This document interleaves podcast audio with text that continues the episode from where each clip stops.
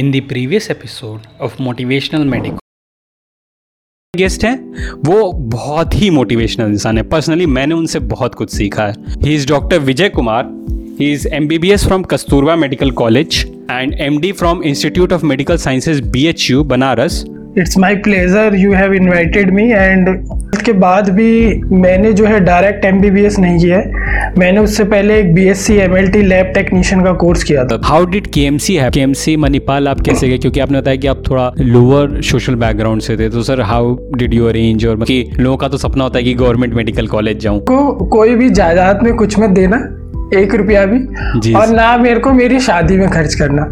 जो मेरा पिक्से का पैसा बनता है वो मुझे अभी दे दो। तो सर जैसा कि आप जानते हैं इंडिया में एक सिनेरियो है सर, थोड़ा सा सोशल बॉयकॉट रहता है कि अरे तुम तो प्राइवेट कॉलेज से हो। Being from a private college आपको पहले ही बोल दिया जाता है कि आपके लिमिटेशंस हैं, आप ये नहीं कर सकते, अरे तुम्हें ये नहीं आता होगा, तुम नहीं कर सकते। बेसिकली ये सिखाया जाता है। कहीं आपको मतलब वो सोशल बॉयकॉट फेस करने को मिला हो? तो लोगों का ये रहता है कि अरे मैं इस फलाना कॉलेज में नहीं, इसलिए मैं ये सब नहीं कर पा रहा, अरे मैं एम्स में होता तो मैं ये कर लेता, मैं KGMC में होता कर लेता, मैं IIT में होता तो ये चीज कर लेता। सिंस आप जैसे आप भी एक प्राइवेट कॉलेज में थे, तो उनके लिए आप क्या कहना चाहेंगे कि मतलब is it necessary to be in a good college? और वो बंदा इतना नीचे है, मैं उससे जाके बात कैसे करूँ? ये भी सिर्फ आपके थॉट्स हैं।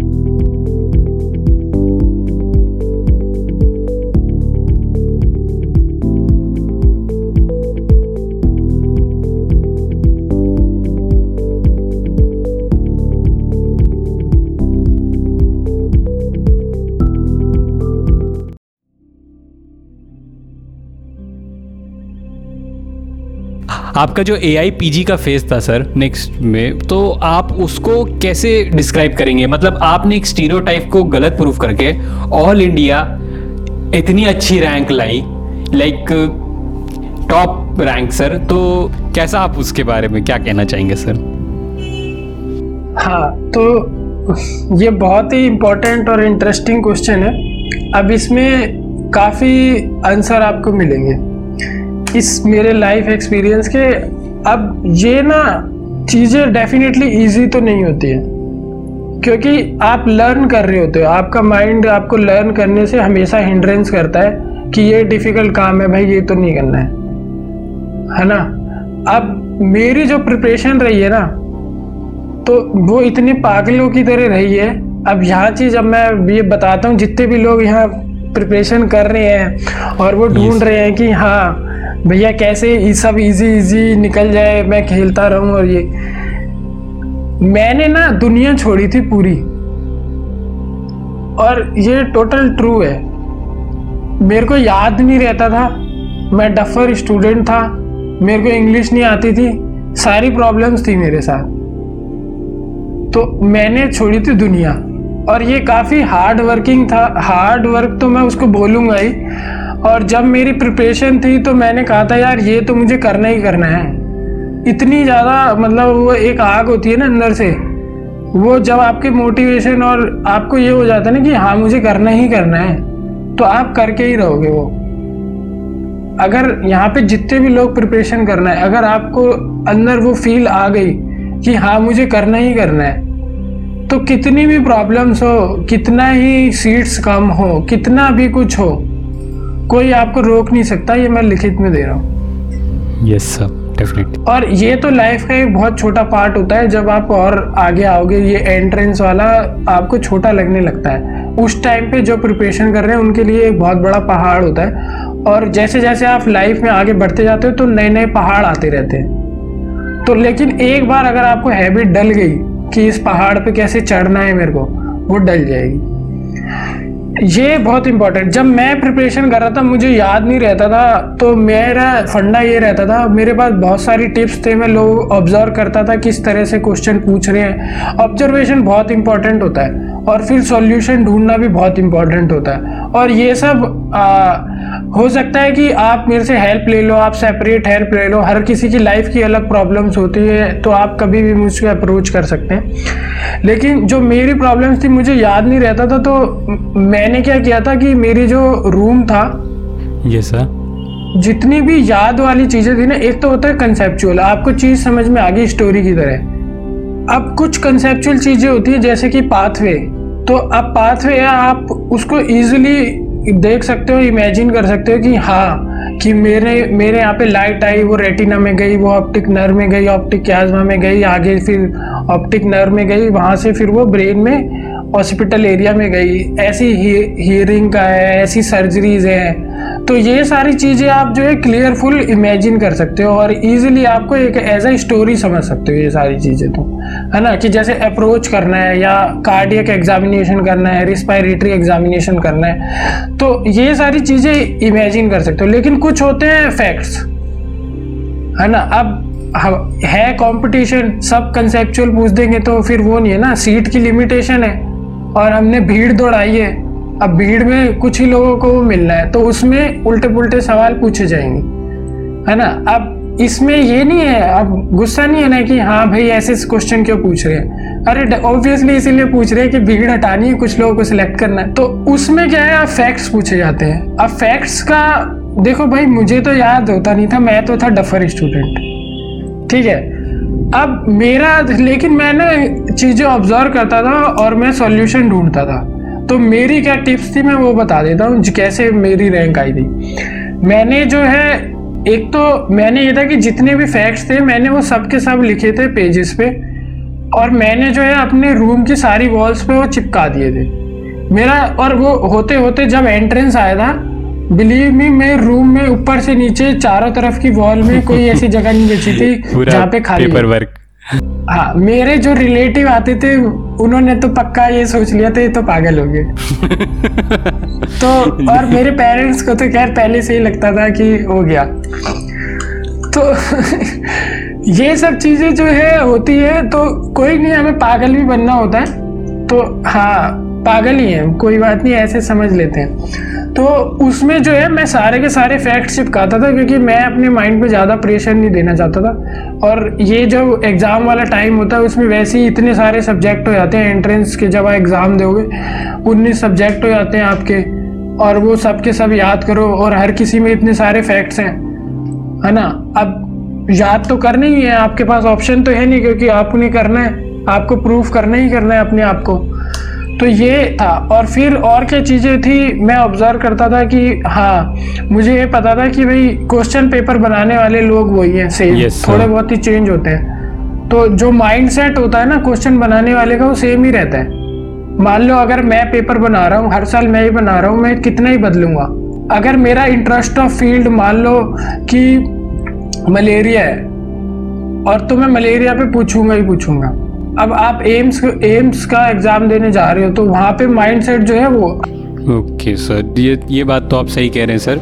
और ये जो लोग देख रहे हैं उनके लिए एक बहुत ही अच्छी टिप है जो सर ने दी है, रिपीटेड रिविजन्स आर नेसेसरी। तो रिविजन जैसा आपने बताया कि सर होना चाहिए, और कुछ टिप्स सर इसके अलावा फॉर पीजी प्रिपरेशंस जो आप देना चाहें? तो जैसे कि अब उसमें ये वाली बात भी आ जाती है देवाशीष, जो पहले पूछा था ना आपने कि बुक्स जो है टेक्स्ट बुक या फिर आप ये जो क्विज़ की बुक्स आती हैं या ये एंट्रेंस बुक्स आती हैं इसके लिए, तो इसमें देखो अब यही हो जाता है क्योंकि सब्जेक्ट इतना ज़्यादा वाइड है, वो आपकी लिमिटेशन से बाहर चला जाता है कि इतने कम पीरियड में आप इतनी मेमोरी अपने माइंड में बना लें, क्योंकि ये इतनी ज़्यादा है मेडिकल फील्ड और 19 सब्जेक्ट, और कोई भी नहीं कर सकता है क्योंकि जो वहाँ पे चीज़ें लिखी हुई हैं एक एक पेज पे, उसमें एक एक बंदे ने अपनी पूरी लाइफ लगाई हुई है। तो जब किसी की इतनी लाइफ लग चुकी है तो आप नहीं कर सकते हो कि आप 5 ईयर में इतने सारे लोगों की पूरी जानकारी, लाइफ का एक्सपीरियंस आप खुद से ले लो।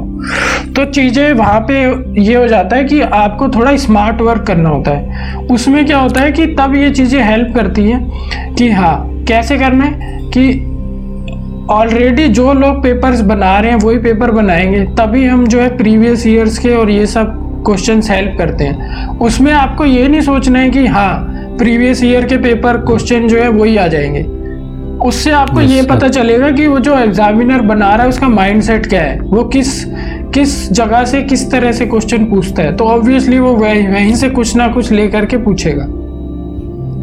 डेफिनेटली समझ रहे हो। और Yes, जब आप एग्जाम में बैठे हो ना उस टाइम जो है लॉजिक भी बहुत काम करता है, क्योंकि बहुत से क्वेश्चन ऐसे होते हैं जो जिसके ऑप्शंस इतने इलॉजिकल हो जाते हैं कि हाँ कि ये तो इलॉजिकल है, ये यही वाला होगा आंसर, तो फिर रूल आउट करके Definitely, क्योंकि हमेशा हमें ये नहीं पता कि हमसे जो पूछा है एंट्रेंस में क्या है कि हमसे जो पूछा है उसका आंसर हमें नहीं आता लेकिन मुझे ये पता है उसने जो पूछा है तो ये आंसर तो उसका नहीं है और ये तो हो नहीं सकता तो तब भी आपको वो अटेम्प्ट करना है ना। तो ये सारी चीजें जो है ना टिप्स, मैंने तो इसकी लिस्ट बना ली थी कि मुझे कैसे जाके एग्जाम में कौन सी चीजें फॉलो करनी है। मैं उसी माइंड सेट से गया था क्योंकि मैंने बताया मेरे को तो याद रहता नहीं था और मैं तो डफर था है।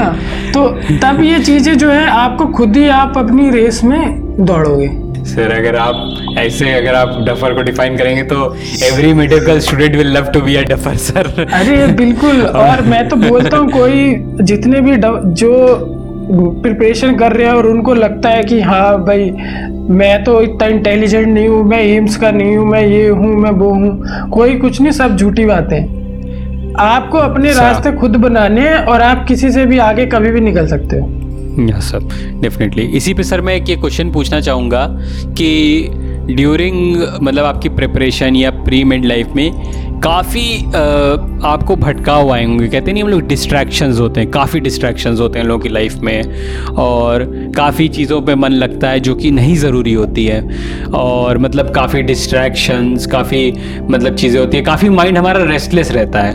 तो उसके लिए कोई आप जैसे टेक्निक फॉलो करते हो जो आपके माइंड को काम करने में, कोई मेडिटेशन या मतलब इन डिस्ट्रैक्शन से कैसे दूर रहें, बेसिकली मेरा सवाल सर आपसे ये है।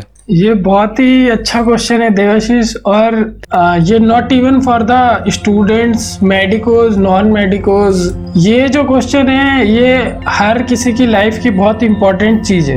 A to Z everyone, every human being का ये क्वेश्चन है कि जो हमारी डिस्ट्रैक्शन है उनको कैसे। अब यहाँ पे क्या है ना कि देखो मेरे को तो खैर उस टाइम डेफिनेटली मेरे साथ बहुत डिस्ट्रैक्शन होती थी और मेरा माइंड तो ऐसा लगता था मुझे कि यार ये सोचता ही चले जा रहा है, कोई मतलब रुक ही नहीं रहा है, मेरे से पूछ भी नहीं रहा है, बस सोचे ही चले जा रहा है। तो ये मेरे साथ तो बहुत था। अब जहाँ पे जब लेकिन अब के टाइम पे मैं इसका आंसर कर सकता हूँ कि इसका सॉल्यूशन क्या है, क्योंकि मेरे को बाद में इसका सॉल्यूशन मिला, बट मैं सब शेयर करना चाहता हूँ कि जितने भी लोग मुझे सुन रहे हैं तो कैसे आप अपने माइंड के साथ जो कि आज के टाइम पे सबसे बड़ी प्रॉब्लम है, डिप्रेशन और इतना कॉमन इतनी सारी चीज़ें, आप इतनी आगे बढ़ के भी डिप्रेस हो रहे हो, इतनी पीछे रह के भी डिप्रेस हो रहे हो, आपका माइंड कंट्रोल ही नहीं हो पा रहा है, वो सोचे जा रहे हो। अब थिंग्स क्या है, अब यहाँ मैं कुछ चीज़ें क्लियर करना चाहता हूँ, ये बहुत इंपॉर्टेंट चीज़ है। हम जो हैं एक सिंपल ऑर्गेनिक मैटर है जो हमें एक अर्थ पे आ गए हैं। Yes sir. ठीक है, अब हमारी जो है ये ऑर्गेनिक मैटर की जो है लिमिटेशंस है, यहाँ पे अलग अलग जो बॉडी पार्ट्स के हमारे अलग अलग सेल्स हैं उनका एक फंक्शन है। Yes sir. तो हमारा जो माइंड है ना उसका ये फंक्शन ही यही है कि थिंक, और वो जो है उसका काम ही है कि सोचना और आपको कुछ ना कुछ सॉल्यूशन ला के देना। yes, अब आप उसके सामने जो है कुछ भी, उसमें क्या है कि आप कुछ भी सीड डालोगे ना वो प्लांट बनेगा, है ना। तो अब उसमें yes, क्या है ना कि जैसे अगर आप देख रहे हो, हम क्या करते हैं ना कि हमारी प्रॉब्लम ये हो जाती है कि हम जितने भी हमारी हैप्पीनेस है, सैडनेस है, हम क्यों खुश हो रहे हैं, हम क्यों दुखी हो रहे हैं, ये सक्सेस है, ये फेलियर है, ये लॉस है, ये बेनिफिट है, ऐसे चालाक बनना चाहिए, ऐसे हम आगे निकल सकते हैं, ये सारी चीज़ें जो है हम एक माइंड जब बच्चा पैदा होता है ये सारी चीज़ें उसको पहले सिखाई जाती है। ठीक है, पहले उसको ये बताया जाएगा हमारे माइंड को कि इस कंडीशन में तुम्हें खुश होना और इस कंडीशन में तुम्हें शायद दुखी होना, तभी तो वो हो रहा है ना।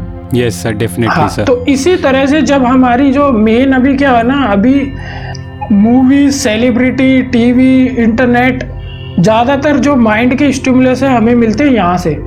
Definitely, sir, definitely. क्योंकि 4 to 5 hours पर डे एक इंसान अपने फ़ोन को देता है, पहले जो टीवी को देता था अभी टीवी को भी दे रहा है, तो जब आप कितना भी आप कंट्रोल कर ही नहीं सकते हो। लोग मुझे आके बोलते हैं कि भाई हाँ हम तो जो है सिर्फ इंटरटेनमेंट के लिए देख रहे हैं, लेकिन वो इंटरटेनमेंट क्या है कि आपके दिमाग को ना एक मेमोरी बनाता जा रहा है, उसमें आपकी मिस्टेक नहीं है, आप कुछ कर नहीं सकते, वो एक मेमोरी बनाता जा रहा है, तो कि जो रिपीटेड स्टिमुलस फिर वो आपसे चाहेगा, और फिर जब आप वो नहीं करोगे तो फिर आपको क्या है एक सैड फीलिंग आएगी और मजा नहीं आएगा।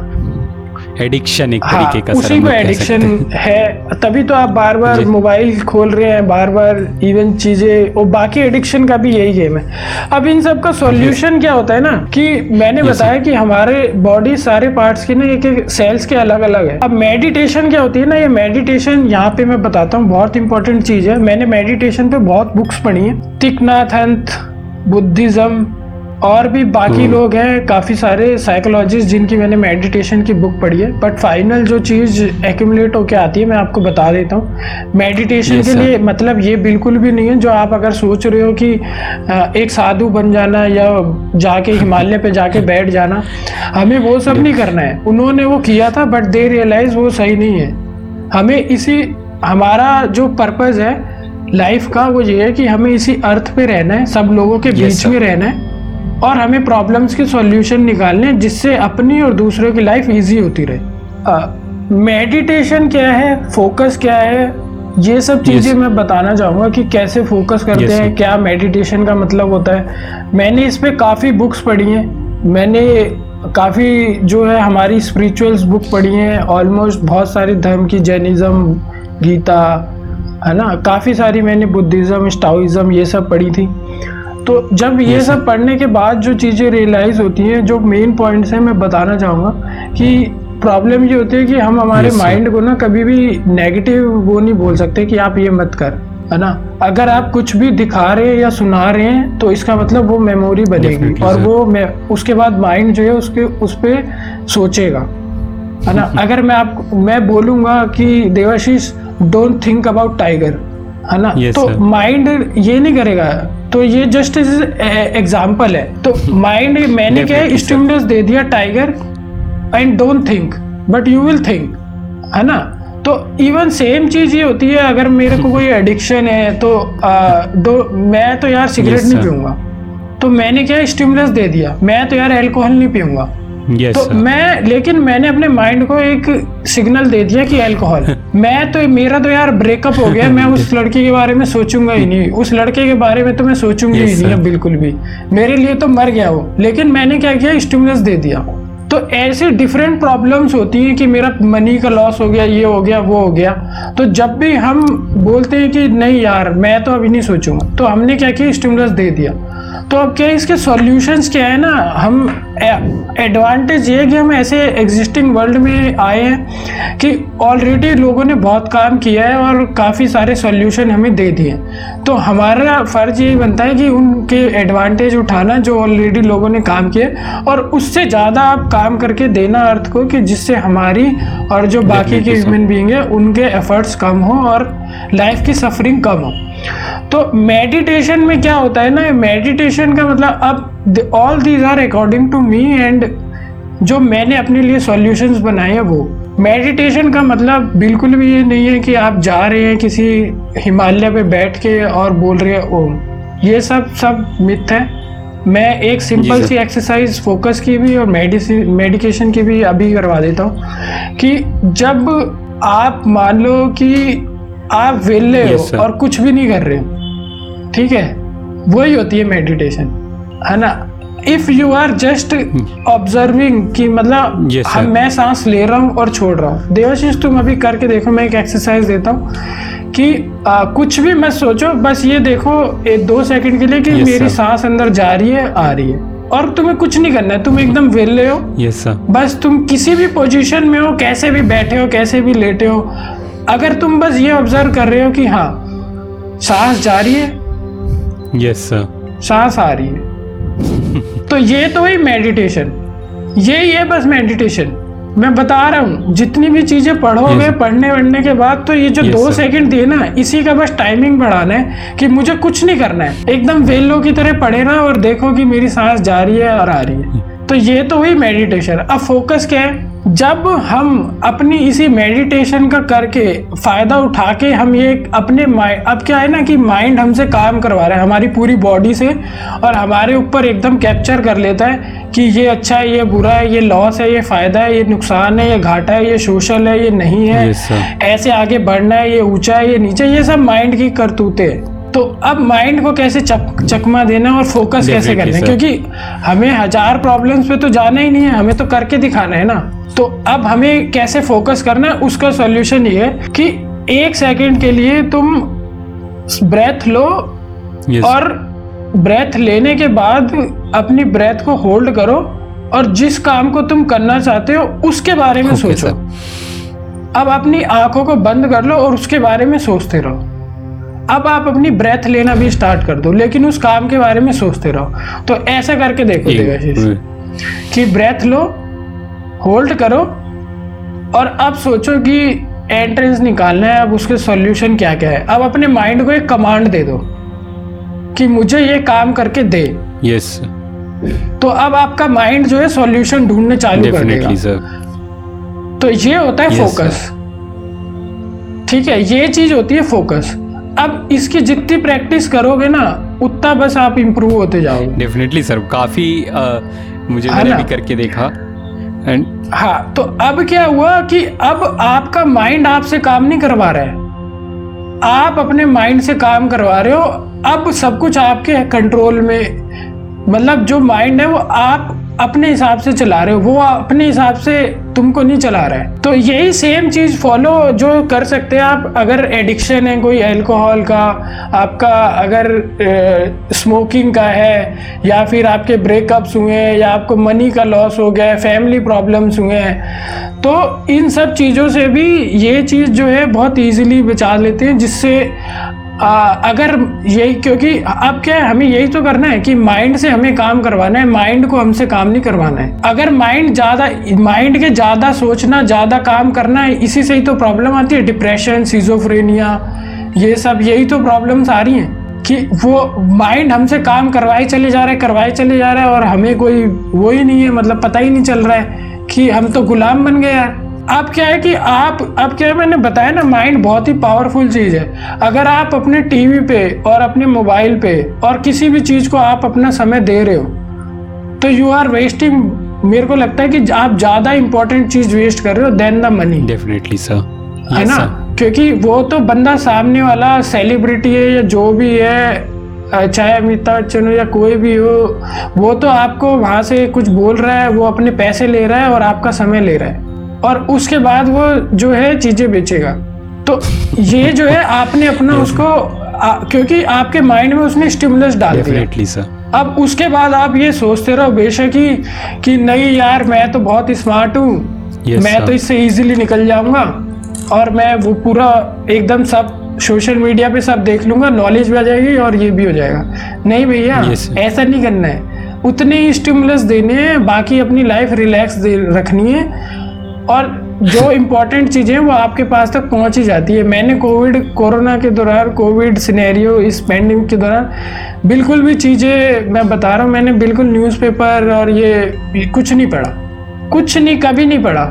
जो इम्पोर्टेंट चीज़ें थी वो मुझे ऐसी कहीं ना कहीं से पता चल जाती थी, मेरी मदर वगैरह बता देती, और बाकी जो हमारे ट्रीटमेंट है वो हमारे डॉक्टर्स के इतने सारे ग्रुप हो गए, अब उसमें कुछ ना कुछ डलता रहता है। Yes sir. तो आपको ये ध्यान रखना है कहाँ से आपको ऑथेंटिक न्यूज आ रही है ना। Yes, sir, ऐसा नहीं करना है। अब जरूरी थोड़ी है ना कि हमारे सेलिब्रिटी हमें फोन पे बताए कि कोरोना से कैसे बचना है ना। सबसे ज्यादा नॉलेज जो है उनको नहीं होगी ना कोरोना के बारे में, बट फिर भी वो हमें दे रहे हैं, स्टिमुलस दे रहे हैं। तो खैर वो अलग बात है कि एडवांटेज डिसएडवांटेज भी है, but you have to choose the right person कि कौन कैसे स्टिमुलस आपके माइंड को दे रहा है। तो ये बहुत इंपॉर्टेंट हो जाता है। तो अपना टाइम ऐसे ही मत दो टीवी पे, मोबाइल पे, चलो खोल लिया फेसबुक, तो चीज़ें समझ रहे हो देवाशीष।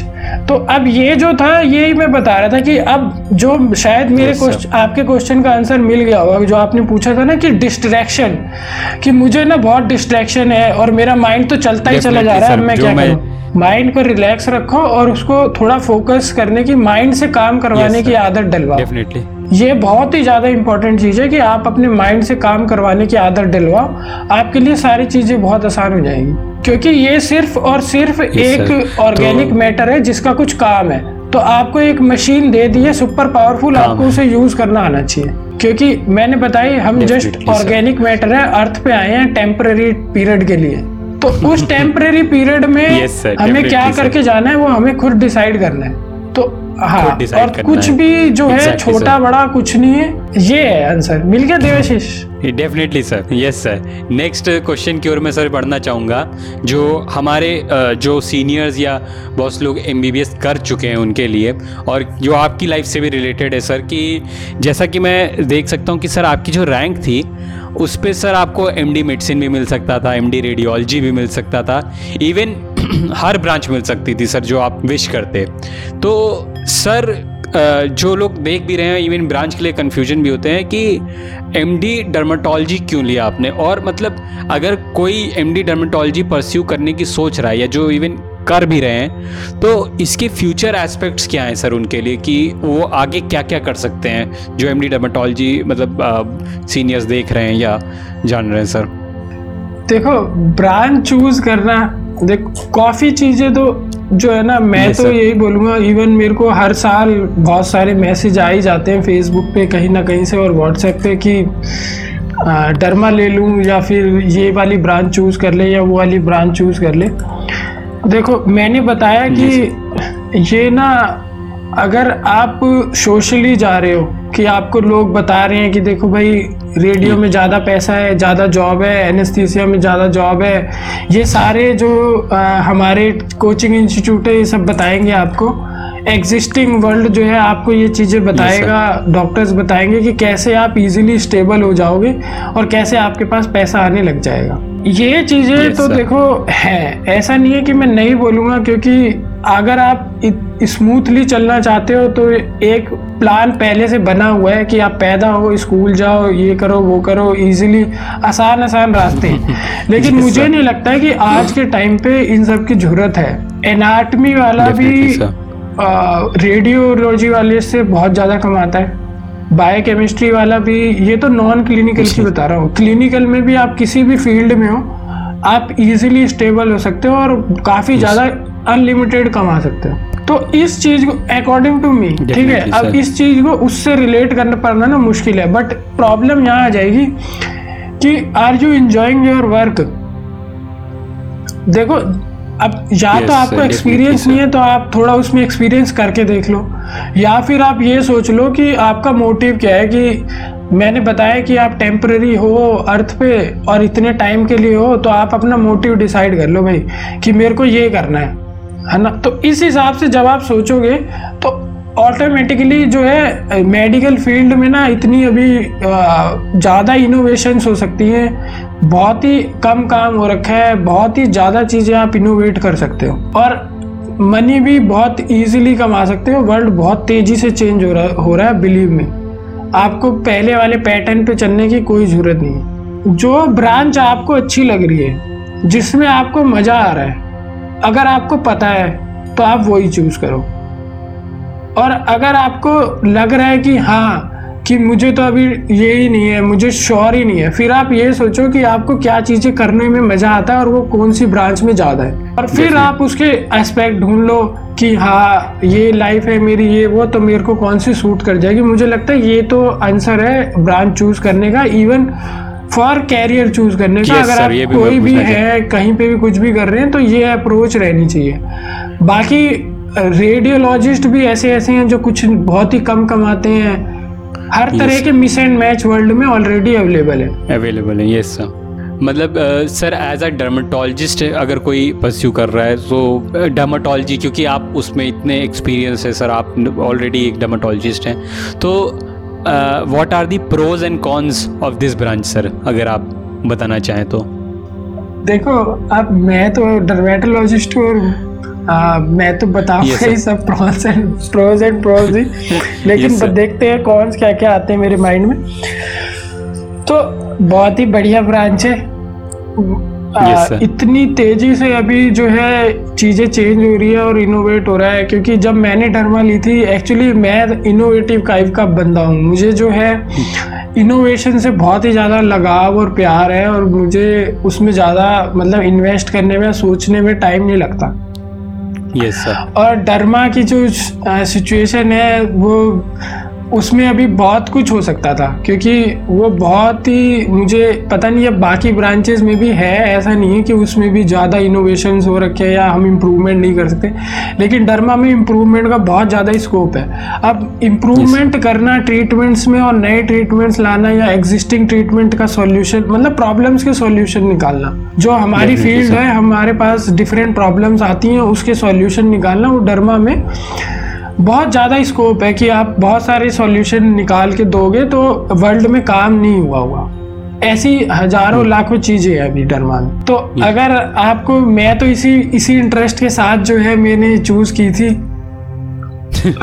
Definitely sir. और डेफिनेटली इसके साथ में तो अभी फ़िलहाल के टाइम पे जो मेरा क्लिनिक है यहाँ अविश क्लिनिक सरिता विहार में, इसी वजह से वर्ल्ड में जितने भी एग्जिस्टिंग बेस्ट ट्रीटमेंट अवेलेबल हैं वो सारे के सारे हमारे क्लिनिक पे होते हैं। सारी की सारी मशीन, लेजर्स वगैरह, pigmentation, scalp micro pigmentation, hair transplant, different lots of surgeries, सबका सब कुछ हमारे यहाँ पे होता है। डेफिनेटली सर, मैंने आपके यूट्यूब चैनल पे सारे देखा है कि मैं सर की यूट्यूब चैनल का एक लिंक आप लोगों को ज़रूर डाल के दूंगा बीच में, और आप लोग ज़रूर जाइए देखिए कि बिफोर एंड आफ्टर, मतलब ये सिर्फ बोलने की बात नहीं, आप देखेंगे जब आप वीडियोस पे और सर की इतने कितने अच्छे प्रोसीजर्स किए हैं तो डेफिनेटली आप समझेंगे कि सर कितने ही अपनी जो होता है ना कला में निपुण होना है, मतलब इतना बेस्ट आई विल से कि मतलब आप पेशेंट से खुशी से बता सकते हैं। इसमें मतलब यही होता है कि जब आप अंडर प्रेशर अगर ले रहे हैं या आप किसी चीज़ को चूज़ कर रहे हैं तो मेरे लिए जो है ये एज अ गेम ही रहता है, मुझे बिल्कुल भी नहीं लगता कि मैं काम पे निकल रहा हूँ या ये है। मैं डेली के डेली बहुत ज़्यादा इंजॉय करता हूँ अपनी ये डर्मेटोलॉजी फील्ड को, और जहाँ पे जो है जब आप रिजल्ट्स प्रोवाइड करते हो, क्योंकि फाइनल जो है आप डॉक्टर बनने के बाद जब फील्ड में आओगे तो वहाँ पे क्या आता है कि इश्यूज़ आते हैं कि यार ये नहीं हो रहा वो नहीं हो रहा, फिर दोबारा से हजारों कंप्लेंट्स आने लगती हैं, मतलब लोग पीट रहे हैं या गवर्नमेंट सपोर्ट नहीं कर रही है, ये सारी चीज़ें, बहुत सारी चीज़ें मतलब प्रॉब्लम्स रहेंगी। तो क्या होता है ना तब कि एक्चुअली में वहाँ पे आपको सोचना पड़ेगा कि सामने वाला बंदा आपके पास, मान लो पेशेंट आया, तो उस पेशेंट को आप सिर्फ आपसे वो एक ही चीज़ के लिए आया है कि उसकी कुछ प्रॉब्लम है, आप उसको सॉल्यूशन करके दो। आपकी उसकी कम फीस है ये चीज़ वो जो है सेकेंडरी देखता है, पहले तो वो ये देखेगा, उसको नहीं मतलब है ना। अगर आपको लग रहा है पेशेंट को मतलब है सिर्फ रिजल्ट से, उसको नहीं चाहिए पता है कि भैया आप कौन सी पोस्ट पे हो, कौन सी आपके पास डिग्री है, मतलब हर तरह के लोग होते हैं, बहुत से लोग ये चीज़ देखते हैं, लेकिन मोस्ट ऑफ द पॉपुलेशन जो है सिर्फ और सिर्फ उम्मीद करके आती है रिजल्ट से, क्योंकि वो बहुत घूमते हैं, बहुत परेशान होते हैं। अब उसको मतलब नहीं है, मैं भी हूँ, अपनी कोई प्रॉब्लम का सॉल्यूशन लेके जाऊँगा तो मैं ढूंढने जाऊँगा तो मैं अपना सॉल्यूशन ही ढूंढूंगा, मुझे मतलब नहीं है कि भाई ये सामने वाला बंदा या हमारे पास जो पेशेंट आया कि उसको मतलब नहीं है कि आप कौन सी पोस्ट पे हो, कौन सी आपके पास डिग्री है, कौन कौन से आपने अवार्ड जीते हैं, कौन कौन से नहीं जीते हैं, कहाँ से आपने क्या किया है, कौन से बैकग्राउंड से उठ के आप आए हो, आपकी फैमिली लाइफ में कितनी प्रॉब्लम चल रही है, आपकी वाइफ के साथ क्या प्रॉब्लम चल रही है, पेरेंट्स के साथ क्या प्रॉब्लम चल रही है। तो ये सारी प्रॉब्लम्स जो है उसको मतलब नहीं है, उसको सिर्फ और सिर्फ मतलब है रिजल्ट से। और मेरे को अपने पेशेंट के रिजल्ट के साथ बहुत प्यार है ना, मुझे इसीलिए मतलब मेरा क्लिनिक जो इतनी फास्ट फॉरवर्डिंग जो है, मेरे से सब पूछते कि मेरा क्लिनिक इतना जल्दी इतनी तेजी से ग्रो कर रहा है, और बिलीव मी देवाशीष की मेरे पास इतनी दूर दूर से पेशेंट आ रहे हैं और बनारस से तो इतने ज़्यादा आते हैं कि मुझे लगता है कि वो इतने लोग परेशान होते हैं, मतलब हर 2-3 वीक्स पे उन्हें आना पड़ रहा है, और इतने सारे हो गए, मुझे लगता है एक ब्रांच बनारस में तो खोलनी पड़ेगी। हम लोग आविश की एक ब्रांच बनारस में या लखनऊ में, और एक आईएएस ऑफिसर आते हैं वो हर 1 मंथ पे आते हैं बेंगलोर से फ्लाइट करके सिर्फ ट्रीटमेंट लेने बिकॉज ऑफ रिजल्ट्स। तो ये चीज अगर आप किसी भी सब्जेक्ट आप चूज कर रहे हैं, यस सर, आप कोई भी सब्जेक्ट अगर आप चूज कर रहे हैं yes, sir. उसमें अगर आप लोगों की प्रॉब्लम का सॉल्यूशन दे रहे हैं yes, sir. तो आप हिट हो जाओगे। आपके पास पैसा तो एक बाय प्रोडक्ट होता है yes, sir, definitely. उसके बारे में तो सोचना ही नहीं है, वो तो आता है जाता है, ये सब होता रहता है yes, sir. लेकिन जो आपको सेटिस्फेक्शन देता है वो जो है अपने काम से ही मिलता है डेफिनेटली। देखो मेरी लाइफ में मतलब पहले हम पेरेंट्स के भरोसे थे, फिर 1 रुपया पर डे आएगा yes, फिर sir. आपके पास 10 रुपया आएगा, 100 आएगा, 10,000 आएगा, एक दिन ऐसा भी आएगा जब आपके पास 1 लाख आ रहा हो पर डे yes, sir. और उसके बाद और भी ज्यादा लोग ग्रो करते हैं, कुछों के पास करोड़ों रुपए पर डे भी आ रहा है।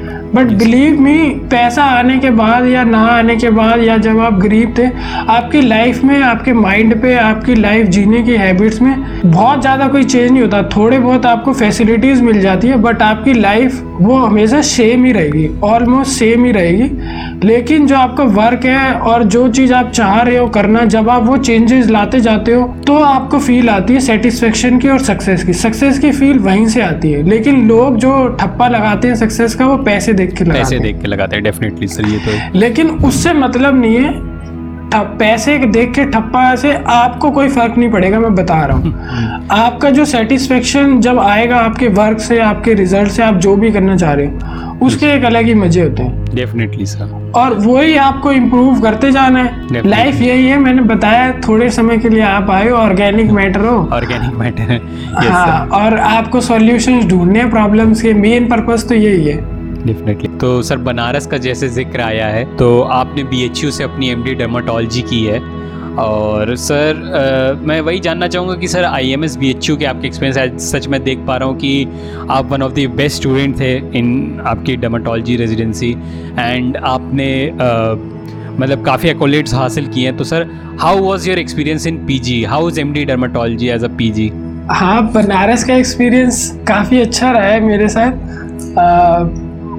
बनारस में भी टीचर्स काफ़ी सपोर्टिव रहते हैं और मतलब वहाँ पे भी जो है हाँ ये है कि वहाँ पे थोड़ा प्रॉब्लम्स आती हैं क्योंकि वो यूनिवर्सिटी है तो बाकी जो है ब्रांचेस भी वहाँ पे हैं तो वो थोड़ा अपना हक चाहते हैं, तो उसके करके मतलब प्रॉब्लम थोड़ी बनारस में आती है। बट वो इतना ज़्यादा जो है कोई आपके मैटर नहीं रखता है, लेकिन जो मेन मैटर करता है आपको कुछ लोग, कुछ टीचर्स होते हैं वो आपको पढ़ाते हैं, आपके मार्क्स दिला देते हैं, आपकी रैंक्स ले आते हैं। लेकिन मेरे को लाइफ में कुछ टीचर्स ऐसे मिले हैं जो एक आपको फील छोड़ जाते हैं Yes, sir. और वो फील जो है आपकी लाइफ जो है चेंज कर देते हैं, कुछ मतलब काफ़ी कुछ चेंज कर देते हैं। तो बनारस में जो है हमारे टीचर एक फील छोड़ जाते हैं आपकी लाइफ में। उन्होंने जो है मुझे सिखाया था कि मेडिटेशन और एविडेंस बेस्ड मेडिसिन की इम्पोर्टेंस, तो मेरी लाइफ में बेशक आप डिफरेंट तरीके से,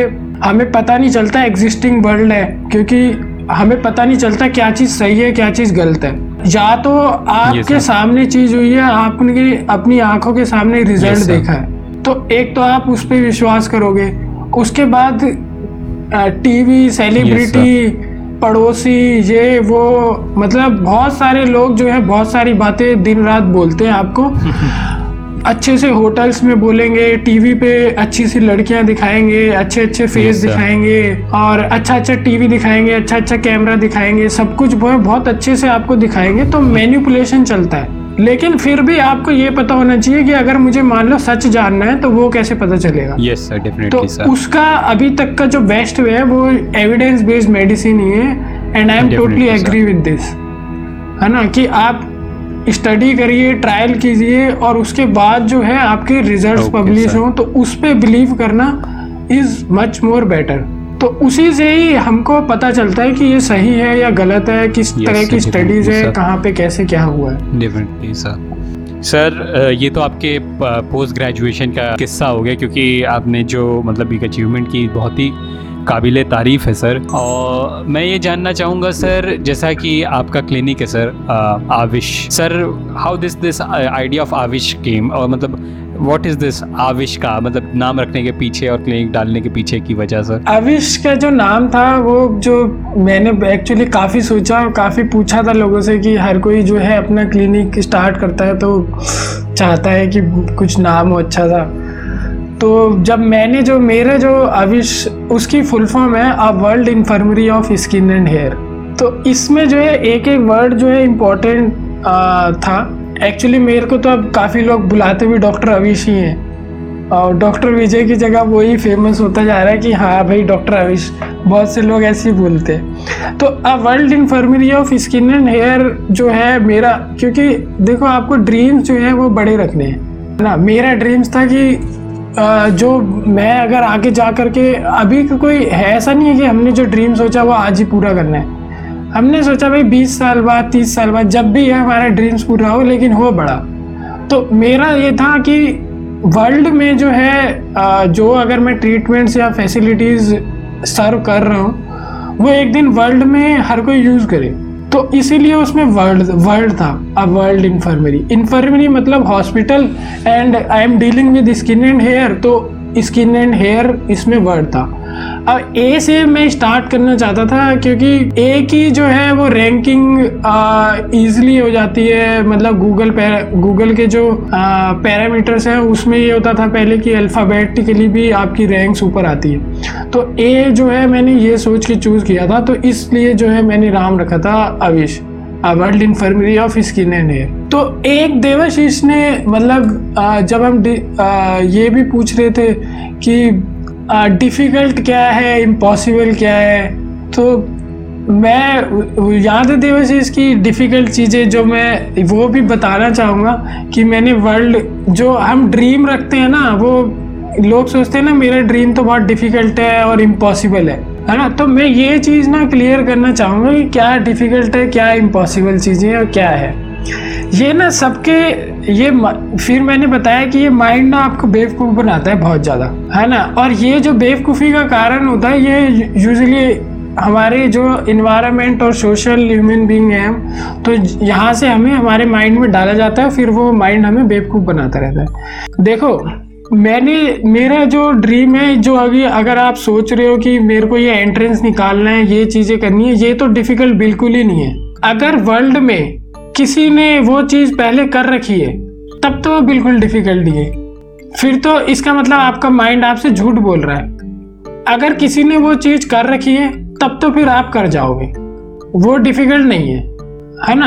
अब डिफ़िकल्ट चीज़ें मैं उन चीज़ों को मानता हूँ कि जैसे मैं इंडिया में बॉर्न हुआ हूँ, तो मेरी एक टेरिटरी जो है वो बन गई है कि हाँ इंडिया तक जो है ये जो लॉ है और इंडिया तक की जो वो ज़मीन है वहाँ तक में हम चीज़ें जो है हमारी गवर्नमेंट जो है वो हमें सपोर्ट करके हम वहाँ तक पे चीज़ें इजीली कर सकते हैं। लेकिन हम इंडिया से बाहर जाते हैं या दूसरे कंट्रीज़ के उसमें करने चीज़ें करते हैं, मतलब आप दूसरी कंट्री के लोगों के साथ कुछ बिजनेस या कुछ स्टार्ट करना चाहते हैं, तो उसमें उनके रूल्स रेगुलेशंस आएंगे, उनको फॉलो करना होगा, तो वो थोड़ा डिफ़िकल्ट होता है देन द अपनी कंट्री, है ना। और वो भी अब आज के टाइम पे तो बहुत ईजी होती जा रही है चीज़ें। ये तो होती है डिफ़िकल्ट चीज़, थोड़ा डिफ़िकल्ट चीज़ें।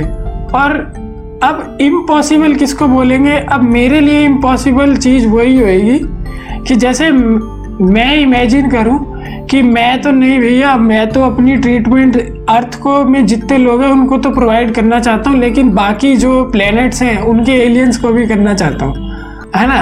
तो ये मेरे लिए इम्पॉसिबल चीज़ होगी कि मैं ना अपना प्लैनेट, मतलब नेचर के हिसाब से हमें अर्थ तक रेस्ट्रिक्ट किया है और मैं अपना प्लैनेट छोड़ के दूसरे प्लैनेट को भी कवर करना चाहता हूँ, तो ये मेरे लिए इम्पॉसिबल है। लेकिन अब इलॉन मस्क हैं, वो चाहते हैं कि नहीं हम अपना प्लेनेट तो यूज़ करें और दूसरों का प्लेनेट भी यूज़ करें, मतलब बेशक वहाँ हो या ना, लेकिन जो बाकी प्लेनेट है उनको भी हम यूज़ करें, तो उनके लिए वो इम्पॉसिबल नहीं है।